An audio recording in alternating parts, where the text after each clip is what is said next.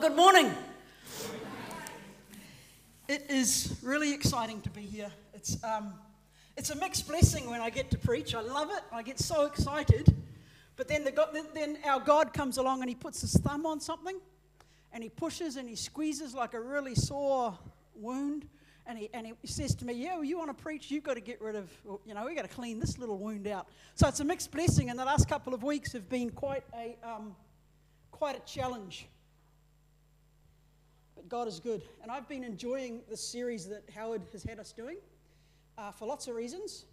Because it's an, uh, I grew up in a church where women were not allowed to speak.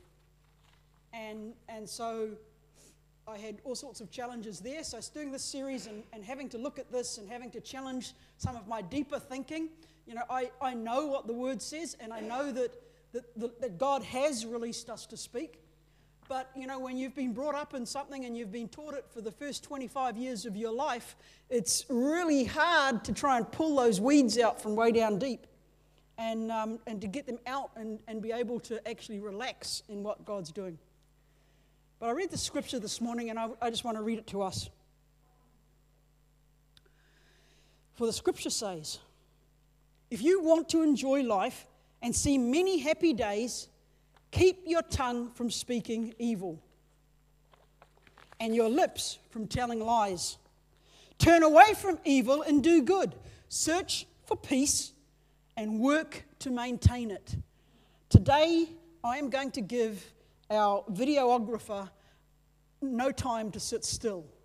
Welcome those of you on Zoom and have fun, Isaac, following me around. Oh, okay, good. Turn away from evil and do good. Search for peace and work to maintain it. The eyes of the Lord watch over those who do right, and his ears are open to our prayers. But the Lord turns his face against those who do evil. And this is a pretty apt, this is from 1 Peter, but it's a pretty apt description of what was going on back in the time when Huldah comes onto the scene. Now, I was foolish. I'm not very often foolish. I'm quite often foolish. But I was foolish. And when Howard told us as a, as a preacher's team that we were going to be doing Women in the Bible, and he said, Look, all of you, choose a, a woman, choose a female from Scripture, preferably the Old Testament, but choose someone from Scripture that you would like to teach on and speak through. And I tell you, I scratched my head for weeks. And I thought, I've done Rahab, I've done Mary, the mother of Jesus. I'm not really keen on Ruth. Esther, I never really understood. I don't, I don't know. I, I, you know. And then, and then slowly everybody else was taking names and they were coming up on the email list. And, you know, this one had that one and that one had this one. And I, and I was last. And I then went, I was in, in Howard's office and I said, Look, I can't find, I don't know. Give me someone. And he leaned back in his chair. I thought he was going to fall over backwards, but he leaned back in his chair and he kind of had his hands on his head like, head like this and he, and he said, Hilda. Who? Hilda. I've never heard of her. I mean, Hilda Ogden. You know, I could have. Now, every single one of you that laugh, you have got to repent from watching Coronation Street. I watched it with my grandmother when I was little, and Hilda Ogden, you know, there she is in her scarf, and her husband's name was Stan. And I thought, oh, and I asked Howard, can I start with a video clip of Hilda? He said, no. so Hilda, not Hilda, but Huldah. Huldah came in a time when there was absolute turmoil. But to talk about Huldah, we have to go back a little bit. See, Huldah came up, and she's only mentioned in Scripture basically once. It's recorded in Chronicles and it's recorded in Kings. And, and both passages are almost word for word identical. And there's Hilda. And I said to Howard, it doesn't tell us anything about her. It doesn't tell me a single thing about what she, you know, and he said, work it out. And then, uh, you know, about three weeks out from when I had to speak last week at Onerahi, uh, he said, well, if you want to change, you can change. I said, too late, but I still don't know what I'm doing. As I spent time with Huldah and looked, and I started to look at the history and the things that were happening in Judah at that time. King David had been on the throne, his son Solomon had taken over, and then Solomon's son, what's his name? And as they kept coming on down, the kings began to get really, really evil. And they began to do things and turn their back completely on the things of God. And scripture tells us that after 16 kings, well, the 16th king was King Josiah. Now, King Josiah was a mere eight years old.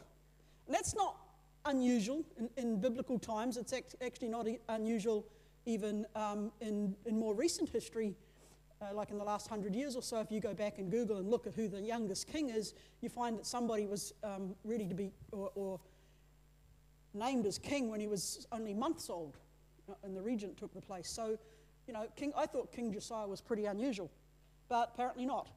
And so he was eight years old, and he now has to take over the throne from his father. His father was a wicked, evil king, and his father before him. And they had ruined the land, they had destroyed the temples, they had brought about utter destruction. Everything was decimated. The temple that had been built and as a place to honor and worship God had now been filled up with idols, with, um, with prostitution, with uh, sacrificing of babies, with, with worship to these gods that were hopefully going to bring, you know, the gods of fertility and all of these things had been brought into the temple of God. It had been decimated. It was no longer the place where the one true living God dwelled and lived. And this is where what Josiah inherited, our eight year old king. Now, scriptures tell us that Josiah took over from his dad because his father died. But it doesn't actually tell us what happened to Josiah's mother. And as I've been spending some time looking at Jewish writings and reading some of Jewish, Jewish slow down, reading some of Jewish, I can't even, am I saying it right? Reading some of Jewish writings, that just sounds funny in my ears up here. And looking at that stuff and the things that were written and the traditions and things from Jewish, from Jews' history, I'm feeling like I'm having a Billy T. James moment and I need to find another word. It is possible and probable that his mother was still alive and she was still there.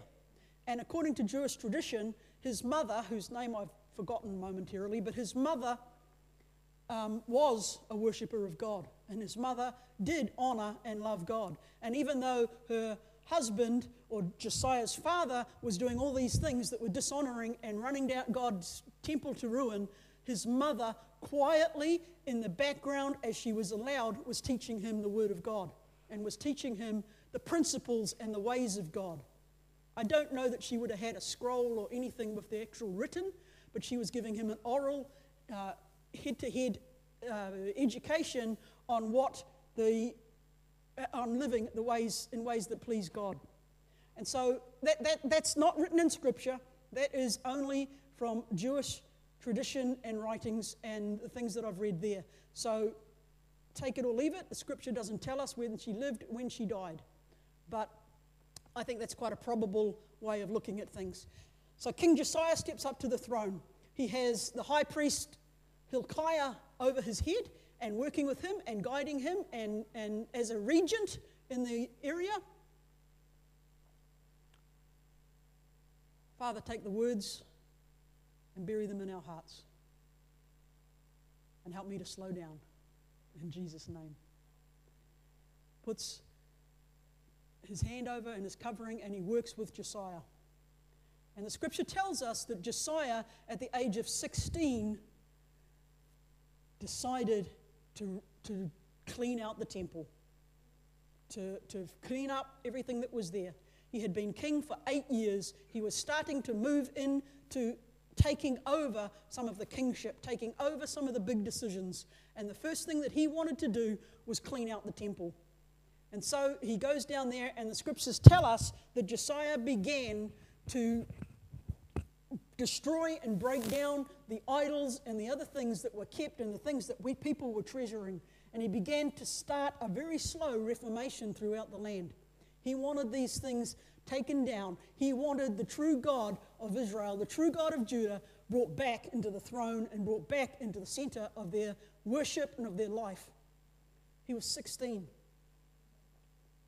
And as he started to do this, this boy king, this now teen king, found that he came, he came across many challenges. I mean, the people for generations, the people had been worshipping these false gods. Scripture, if you look into the scriptures that were written around that time, you look at Jeremiah, you look at Zephaniah, some of these people, you will see that the people had, had given themselves completely over. They thoroughly believed in the gods of fertility to the gods of, of the land and the peoples around them. They had completely lost sight of the one true living God. So Josiah had his work cut out. And as he started to do this, the, the, scriptures tell us that when he was about 22 years old, he started the rebuilding of the temple.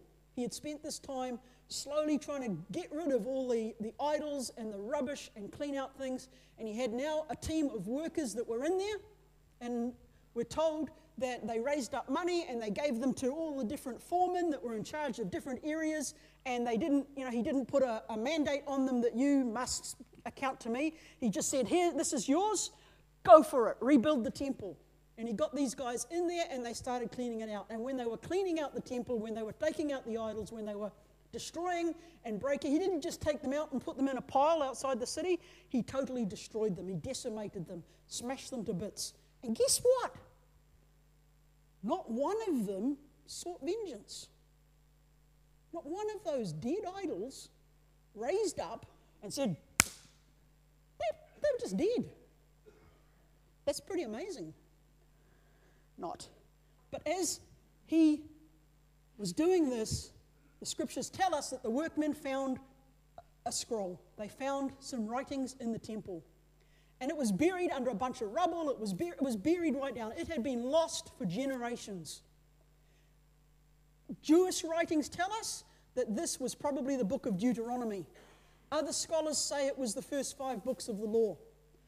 I don't know. They just found a book that was very vital and very important and something that was worth looking at. It was taken to the king. And the king's man, this is why we have readers, so that I don't have to remember how to pronounce their names. Shaphan um, went and he read the scroll to Josiah. And as Josiah heard the words that were written, scriptures tell us he tore his clothes and he fell to his knees. The scripture tells us that Josiah heard the word of the Lord and repented.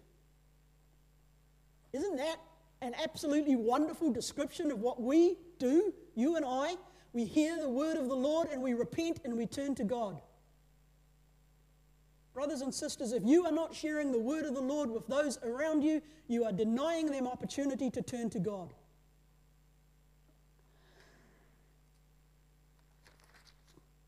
So Josiah was read those scriptures.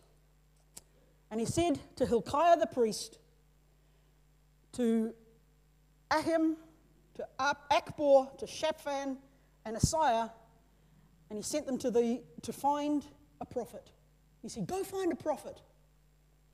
Now, in that day, there was Jeremiah, there was Zephaniah, two, two fairly well known prophets, two of the big guns, you know, they were, they were generals in the prophet world. Josiah, uh, Jeremiah had only, only really received his anointing uh, when Josiah was maths teachers. My brain's just lost it. About 21. Anyway, I'm not going to tell you the figures now because then you'll get me wrong. But about 13 years into Josiah's reign, um, Jeremiah was called as a prophet and he began his ministry. Zephaniah was a cousin of Jeremiah. Jeremiah was the son of Hilkiah, the high priest, that was overseeing and looking after the young king Josiah. So Josiah said to them, I want you to find me a prophet. Find me someone who can tell me what this means. And those men went and they went off to find a prophet. Now, the Bible says that they did not go to Jeremiah, they did not go to Zephaniah, they did not even go, oh, there was another one, I can't remember his name. They didn't go to any of them. They went to the new quarter. It says here they went to the new quarter of Jerusalem to consult with the prophet Huldah, the wife of Shallum, son of Tikva, son of Haras, Harhas, Harhas, the keeper of the temple wardrobe. And she said to them,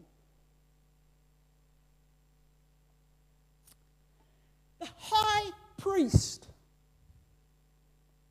we see them in the movies and they have those hats and they have those things on their front and I used to know all the names, and they have their robes and the bells and the tinkly things all around them, and they walk around. The high priest went to a woman who's only named once in Scripture. She was respected, she was known, she was already known throughout the community. She wasn't just some fly in the dark, someone that they he'd met down there. The scripture says that she lived in the new quarter of Jerusalem. When I did research on that, the new quarter of Jerusalem was the place where the educated people were. It was where the scholars were. It was the place of the university. It was the place of study. Of all the things there, Huldah was a teacher. She taught and she worked, and now some writings uh, will tell you that she only taught the children. Others will tell you that she taught open ear anybody that would listen. Huldah was a respected and well known teacher in the area, and she was also respected and known as a prophet. Otherwise, the high priest would not have even gone near her.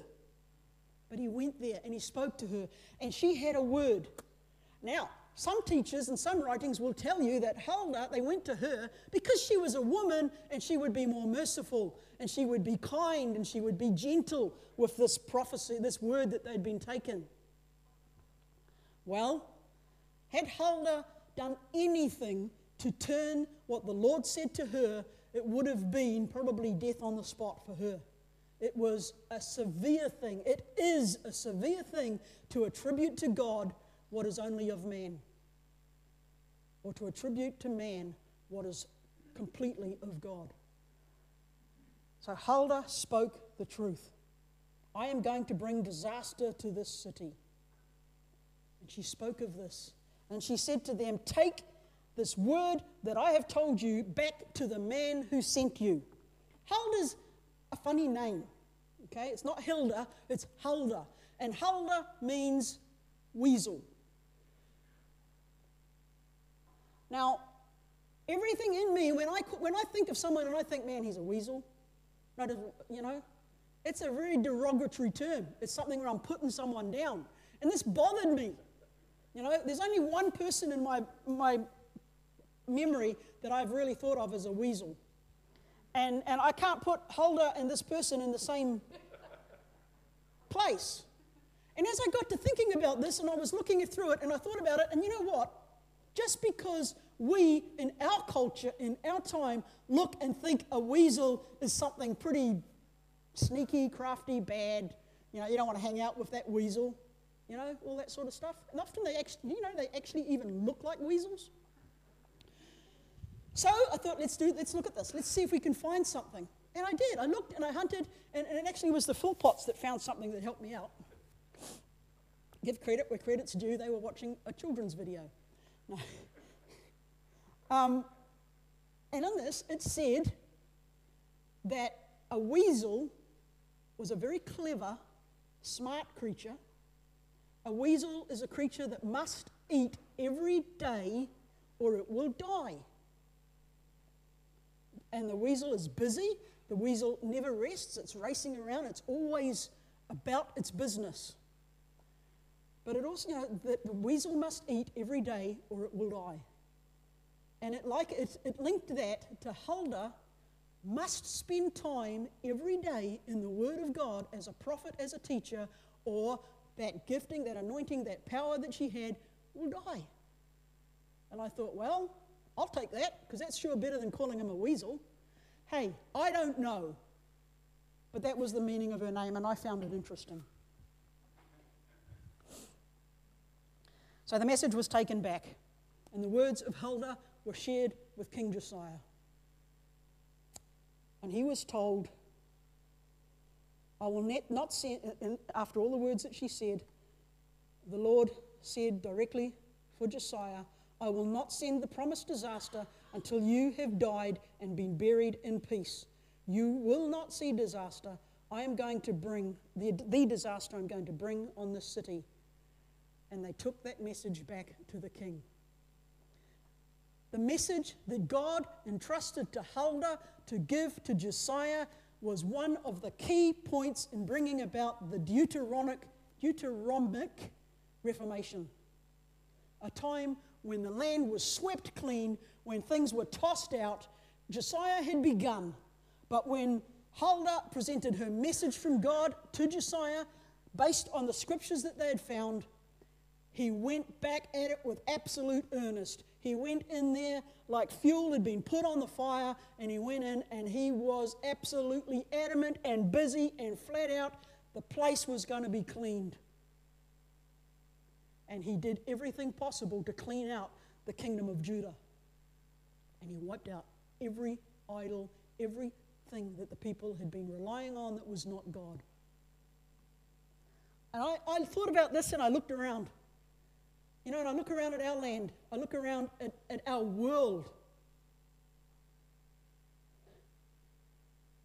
It must break God's heart.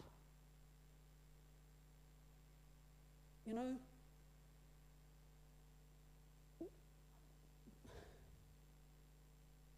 Even us, as the people of God, the things that we give more time to than our God, we place in higher regard. Oh, that can't be true. Come on. So I just spent 20 hours watching. that thought shouldn't have come into my head. Watching my favourite movies on TV. Or I just spent. Just trying to think, because I don't actually have a TV. You know, I just spent this is mine. I just spent three hours playing this stupid game on my phone. When was the last time I spent three hours alone with the scripture and my God? Which one am I worshipping? Which one am I holding up there as my God?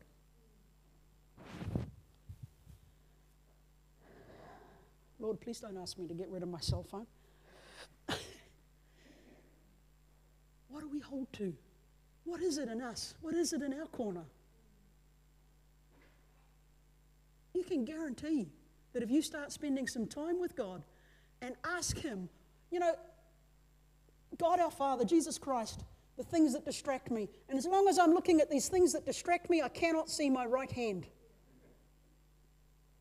As soon as I move them out of the way and bring God into the focus, those things that distract me become a blur and out of my focus, and I can't see them. Even my sin. Even the sins that I, you know, I, I, look with Romans, with Paul, and I say, Lord, the things that I want to do, I do not do, and the things that I don't want to do, I do. And it's destroying me. I don't want to do this, Lord. How do I beat that sin? Bring Jesus into focus. And there is nothing that the nearness of Christ won't cure. There is nothing that the nearness of Christ won't hide and take away. I don't mean hide as in put it in my back pocket for when I'm in secret. I mean hide as in remove, take from us. But you and I have to choose Christ. Oh, you're saved. I'm saved. Yes. But I have to choose Him every moment. Because every moment, new thoughts come barraging into my mind and distractions and things. I have to do a Josiah. I have to take the words of Huldah, the prophet, and say, No, I won't stand for this. I am going to put my focus on Christ. I am going to clear out everything in this temple for we are the temple of the Holy Spirit, and I'm going to clear it out and I'm going to turn my eyes to Christ. But guess what? The enemy is not going to like it. So don't be discouraged if he kicks up some dirt and says, I'm not going to let you. Before I preached at Onerahi, the week before I preached there, that was one of the worst weeks for a long time.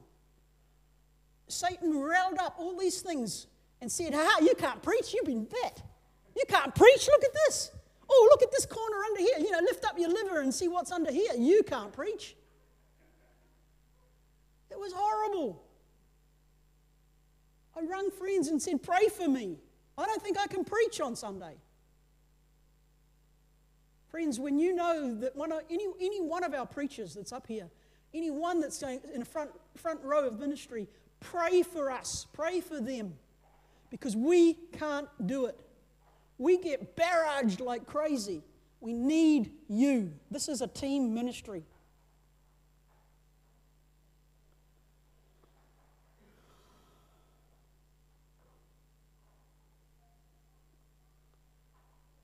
Go to the king, go to the king of Judah who sent you to seek the Lord and tell him, This is what the Lord of Israel says concerning the message you have just heard. You were sorry and humbled yourself. What I said against the city and its people and this land will become cursed and desolate. But you tore your clothing in despair and wept before me in repentance. And I have indeed heard you, says the Lord.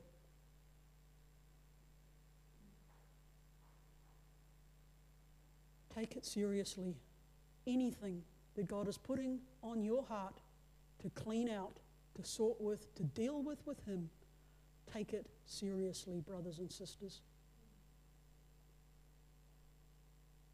Because disaster is coming. It is coming. And our Lord will return for those who belong to Him. And to some, He will say, uh uh-uh, uh I never knew you. Don't be one of them.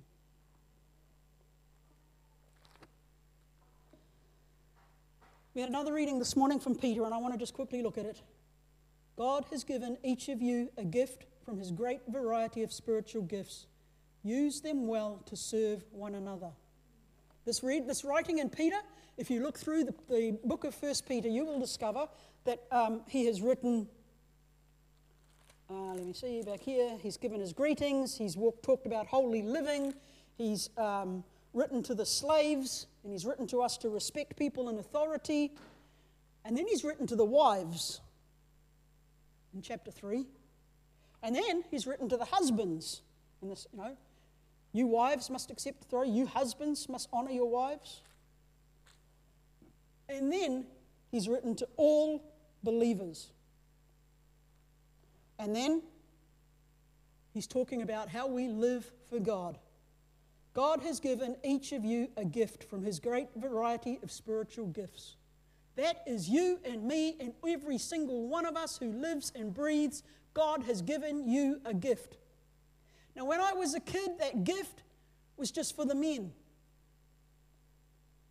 I went to my Sunday school superintendent when I was eight years old. That's funny, that I just clicked, that's the same age as when Josiah became king. But I went to my superintendent and I said, um, and he, he asked the normal question, oh, What do you want to be when you grow up? And I said, I want to be a minister. And that was all I thought about. Man, I studied the word. I, I, I attended every meeting, every teaching session, everything there was for 25 years. And I longed to teach, to preach, to be a minister. My Sunday school superintendent very kindly went like this Chris, right down, looking me in the eye. You know, it's always serious when they do that. Or, or it's really serious when the person at the door shakes your hand and doesn't let it go. You know, but he got right down at my eye level and he said, Chris, don't worry, you'll get over it. Because you know women aren't allowed to do that. I can pinpoint from that moment on, my world flipped upside down. And so many things began to happen for my destruction that I'm not going to even start to tell you here. But one day maybe the Lord will tell me to share. But everything turned upside down. And in me, I believed 100% that women were not allowed to preach. I listened to the preachers, and that burning never went away. And I watched. Guess what? We had women come and speak in our church, but they weren't allowed. But I was sitting probably in the second row. Ah, it's okay, Chris. They're missionary speakers. Missionary speakers are allowed to come and talk to us, even if they're women. You know why? Because there weren't very many men on the mission field. I don't know. I don't even know why I asked you why. These women didn't go off to the mission fields. I mean, our church supported a raft of missionaries. We were really missions focused and had many missionaries overseas. And these women that went, most of them, well, all of the ones that I remember were single women, and they went there. And I tell you what, they did not just teach Sunday school in Papua New Guinea, in Vanuatu, in the Philippines, in all of these places where they went these long time ago when I was in my 20s. You know, they didn't just do that. They planted churches, they raised up leaders. We have our own Elaine with her fantastic testimony of the things that happened in Vietnam that has impacted me so much whenever I hear her speak. And it started to just, you know, the screws and the things kept popping out of this box that had been clamped down that said women were not allowed to preach.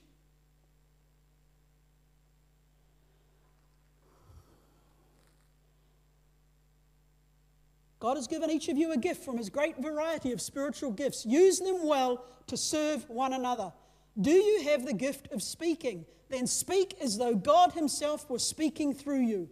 Do you have the gift of helping others? Do it with all the strength and energy that God supplies.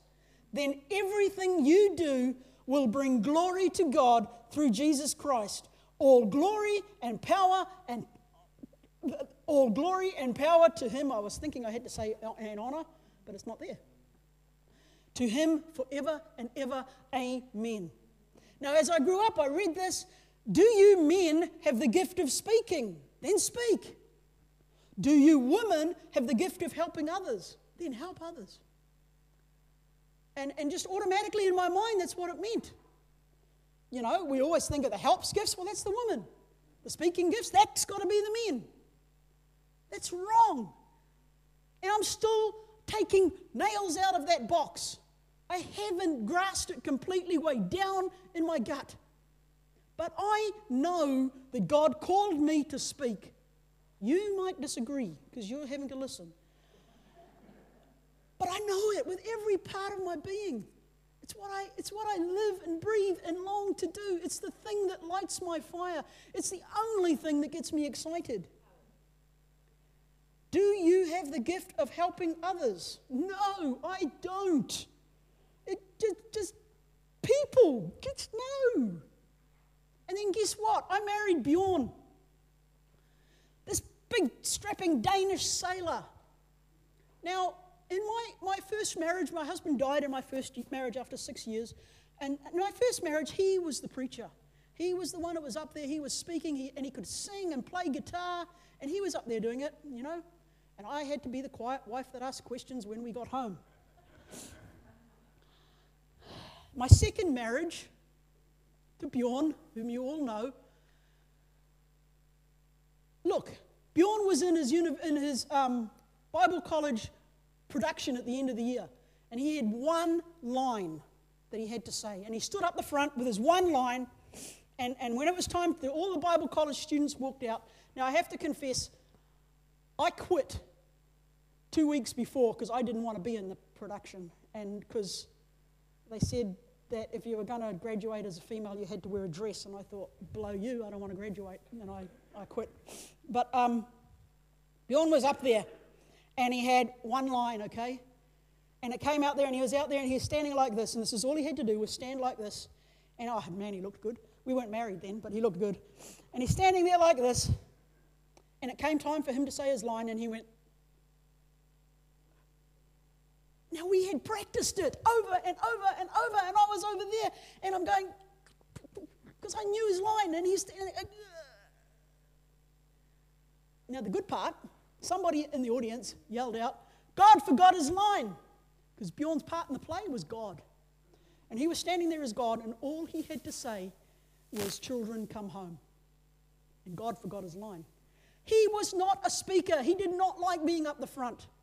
So don't ask him to take that gift. But for Bjorn, do you have the gift of helping others? Man, flip over backwards. He would do anything for anyone. He would help anyone in any area, in any time. You could call him whenever and he would be there. He had the gift of helping others. Brothers and sisters, whatever your gift is, if God gave it to you, and if He called you as a woman to speak, speak. If He called you as a man to speak, speak. If He called you with whatever gift He has given you, do it with all your might. Do it in the power and strength of God. Who am I? Who are you to question the gifts that God has given to individuals and to us? Do it. Get out there. Throw aside the things that are stopping you and get out there and speak or get out there and serve. It's not for me. We do it for each other. And I've been a really long winded speaker this morning. Forgive me. Turn away from evil and do good. Search for peace and work to maintain it. The eyes of the Lord watch over those who do right, and his ears are open to their prayers. That's you and me, brothers and sisters. That's you and me. Father, thank you for your word. Thank you for your strength. Thank you for your gifts, and there are so many right here in this room. Help us to encourage one another to use the gifts that you've given us. In Jesus' mighty name, amen.